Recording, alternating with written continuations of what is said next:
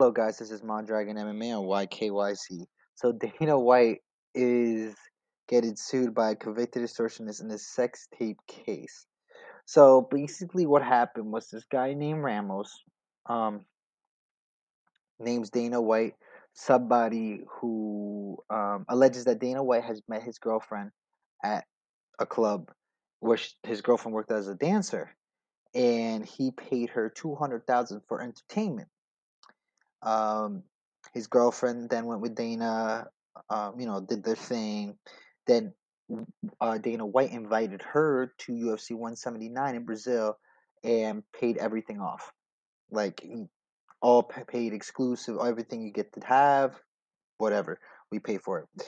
So Ramos' girlfriend was paid five thousand before the trip. At the club, she was paying ten thousand afterwards, and eight thousand was paid to his girlfriend. So Ramos basically says that um, he didn't want he wanted to his girlfriend took videos of them having sex, and Ramos is known to be a extortionist, so he's known for that.